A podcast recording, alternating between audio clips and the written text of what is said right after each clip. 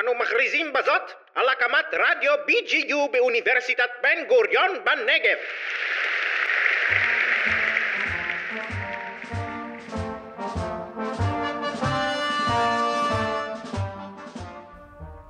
אין מדינה ניתנת לעם על מגע של כסף. חיים ויצמן. והארץ תשקוט.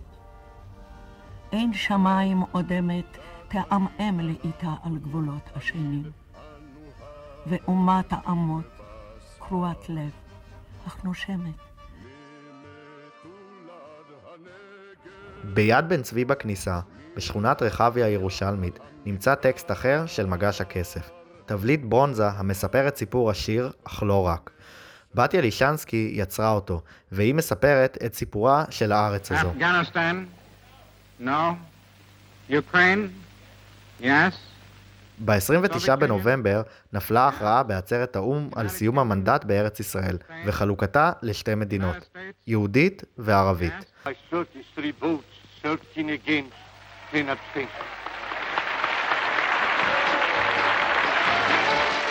תוצאות ההצבעה התקבלו ביישוב בשמחה ספונטנית שנמהלה בחשש כבד. יצחק בן צבי כותב מירושלים בדצמבר 1947. אנו חיים כאן בין יריות וקורבנות מזה, וסיכויים לחיי חירות מזה. לא בלי ייסורים ייוולד עם. ב-19 לדצמבר 1947 מתפרסם שירו של אלתרמן, מגש הכסף.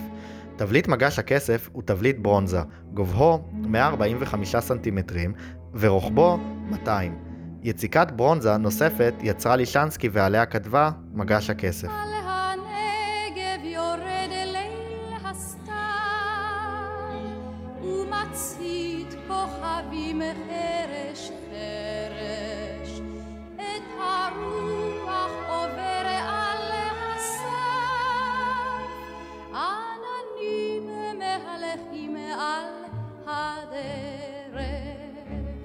תשע דמויות, נערה ושמונה נערים, יוצאות לדרך מתוך התבליט.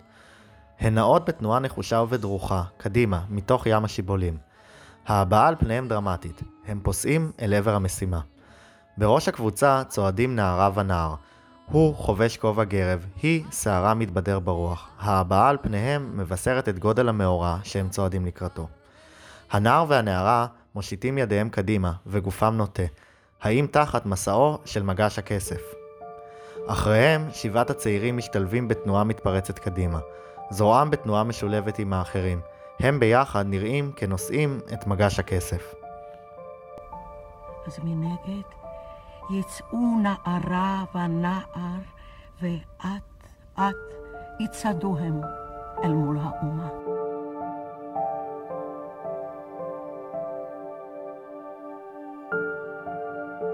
הקומפוזיציה והתבליט הציורי משתלבים בסגנונה האומנותי של לישנסקי. התבליט מאופיין בשכבות עומק היוצרות פרספקטיבה בה הדמויות נעות, מתקרבות ומתרחקות מהצופה, המקבל תחושה של מרחב אינסופי. בחלקו התחתון של התבליט מסורטטות בעדינות שיבולים, והדמויות נטמעות בתוכן. הפנים קפואות מביעות מסר דרמטי, הן אינן מביטות אחור, הן בטוחות במשימה. חלקן העליון של הדמויות צועד מתוך האדמה, מתוך שדה השיבולים, וחלקן, התחתון, נמוג אל האדמה, אל השדה. עלילת השיר והתבליט מרובדת בניגודים. הדמויות אינדיבידואליות ואוניברסליות בו זמנית. החיילים מגנים, אך הם גם אנשי חקלאות. החי הוא גם המת. יצירות הפסלת בתיה לישנסקי מנציחות את סיפור הרוח הישראלית. על יצירותיה נהגה לספר, יש לי תצלומים, אז אנחנו כמו משפחה רחוקה. היא יוצרת דיוקן ודרכו מציאות אוניברסלית. בטקסט השירי של מגש הכסף נמצאת מלחמת העצמאות. הטקסט החזותי של תבליט זה מסמל כל מאבק אחר. הצעירים יוצאים למשימה מתוך הכרח להגן על האדמה שמתוכה הם צומחים, ובה הם נמוגים. היצירה מבטאת את כאבה ואת האובדן האישי. התבליט מייצג את יצירתה. הדמויות הן אנשי הארץ, הן פועלות מתוך דואליות בין עיבוד האדמה לבין השמירה עליה. זו משמעות החיים במדינה שלנו, היא אומרת. חיי עוברים בין רחביה, בצלאל, רומא, התגייסות לגדוד העבודה, עין חרוד, פריז, משם אני חוזרת. אני מוותרת על הלימודים, העבודה בסטודיו, החיים בפריז, מלאים בהשראתו של רודן. אני חוזרת לכאן, לארץ שלי. רציתי לאחד את הרעיון של עבודה והגנה. התבליט מאפיין את היצירה שלה, המתעדת אירועים ומאבקים מההיסטוריה של ארץ ישראל. היא מדברת על היצירה מתוך דברי החלוצים, המאבדים את אדמתם. היא מוסיפה ואומרת, אין העבודה מעייפת בשעת מעשה, עובדות לא רק הידיים, ומשקיעים בה, בעבודה זו, את כוחות הגוף והנפש כאחד. את החומר הגולמי אני מאבדת לכמעט יצור חי. ביצירה נטמנים ההזדהות, הרעות, הכאב, הגאווה שאני חולקת עם הגיבורים, ועימם מנהלת דו-שיח. ראיתם את הדמות הצועדת בראש? הנער. אתם מכירים אותו בוודאי. כל אחד מוצא בו את האחד שהכיר. עבורי הוא עלי, עלי בן צבי, בנם של רחל ינאית, אחותי, ובעלה יצחק בן צבי, לימים הנשיא השני של מדינת ישראל. עלי כל כך קרוב לליבי. הוא מייצג עבורי את אותם צעירים, גיבורי הארץ. כל כך הרבה מכתבים הוא כתב לי, ואני לא. הקשר בינינו קרוב. אנחנו חולקים לא רק משפחה, חולקים רעיונות של הגשמה ועבודה, הם מאחדים אותנו. הם מאחדים אותנו. בסוף פברואר כותב אלי להוריו, אל תדאגו לי יותר מדי, המצב אצלכם, בירושלים, הרבה יותר גרוע.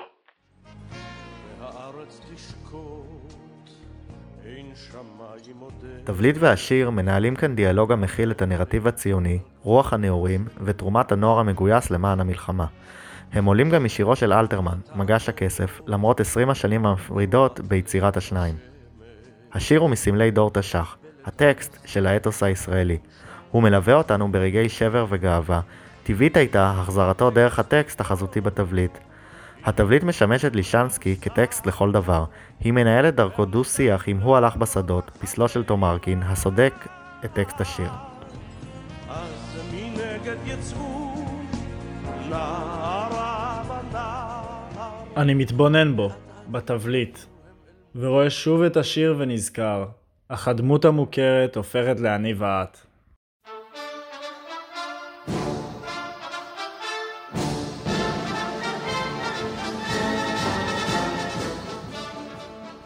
בתיה יקרה, מה נשמע אצלך? איזו עבודה את עושה עכשיו? כתבי לי על הכל. עבודת הקציר מתקדמת במרץ. הרגשה גדולה לקצור את החיטה שזרעו ידינו. אצלנו עדיין שקט. החשמל כבה ואני כותב לאור הנר. אלי היקר, העבודה מעוררת בי חדווה. זה התגמול היקר ביותר למאמץ ולעמל. כאן מוכרח האדם להתמסר, בלב ונפש, ורק כאשר הוא מסיים, בעייפות. מי כמוני יודע את הצורך להקים עוד ועוד נקודות חדשות. אתה שורר שקט, אבל מה ילד יום? מי יודע? עייפים עד בלי קץ, נזירים ממרגוע, ונוטפים טללי נעורים עבריים. דום השניים ייגשו ועמדו לבלי נוע, ואין אות אם חיים הם או אם ירויים.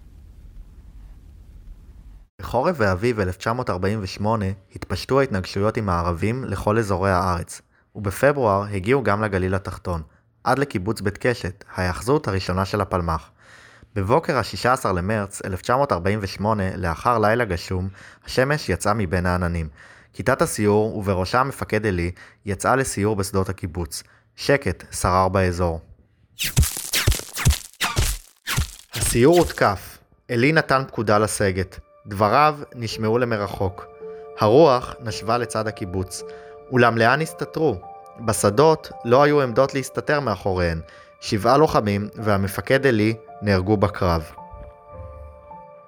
באותו יום נתאחר הדואר, והעיתונים לא הגיעו אלא לפנות ערב. הידיעה החרידה אותי. ניסיתי שוב להתקשר עם העמק. רות דיין הייתה בנהלל. בשעה שמונה הצלחתי. היא סיפרה כי אלי נמצא. צעקתי, חי או מת? לא קיבלתי תשובה. השתיקה הייתה עבורי תשובה. ידעתי שאלי איננו עוד.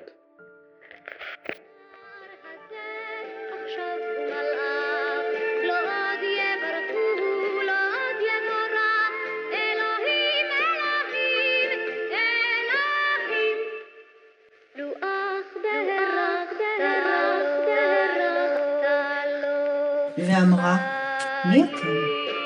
והשניים שוקטים. התבליט כמו ספר ישן שדפיו הציבו, אך עדיין ניתן להמשיך לספר ממנו סיפור. מוקדש לעלי בן צבי ולרוני קישי הרץ. הוגש כמטלת סיום בקורס המעבדה לחקר המוזיאון בהנחייתה של דוקטור נירית שלו חליפה. תחקיר כתיבה וקריינות רוני גלילי. קריינות רועי ואוהד פרנצוס. עריכה טכנית אורי פרנצוס.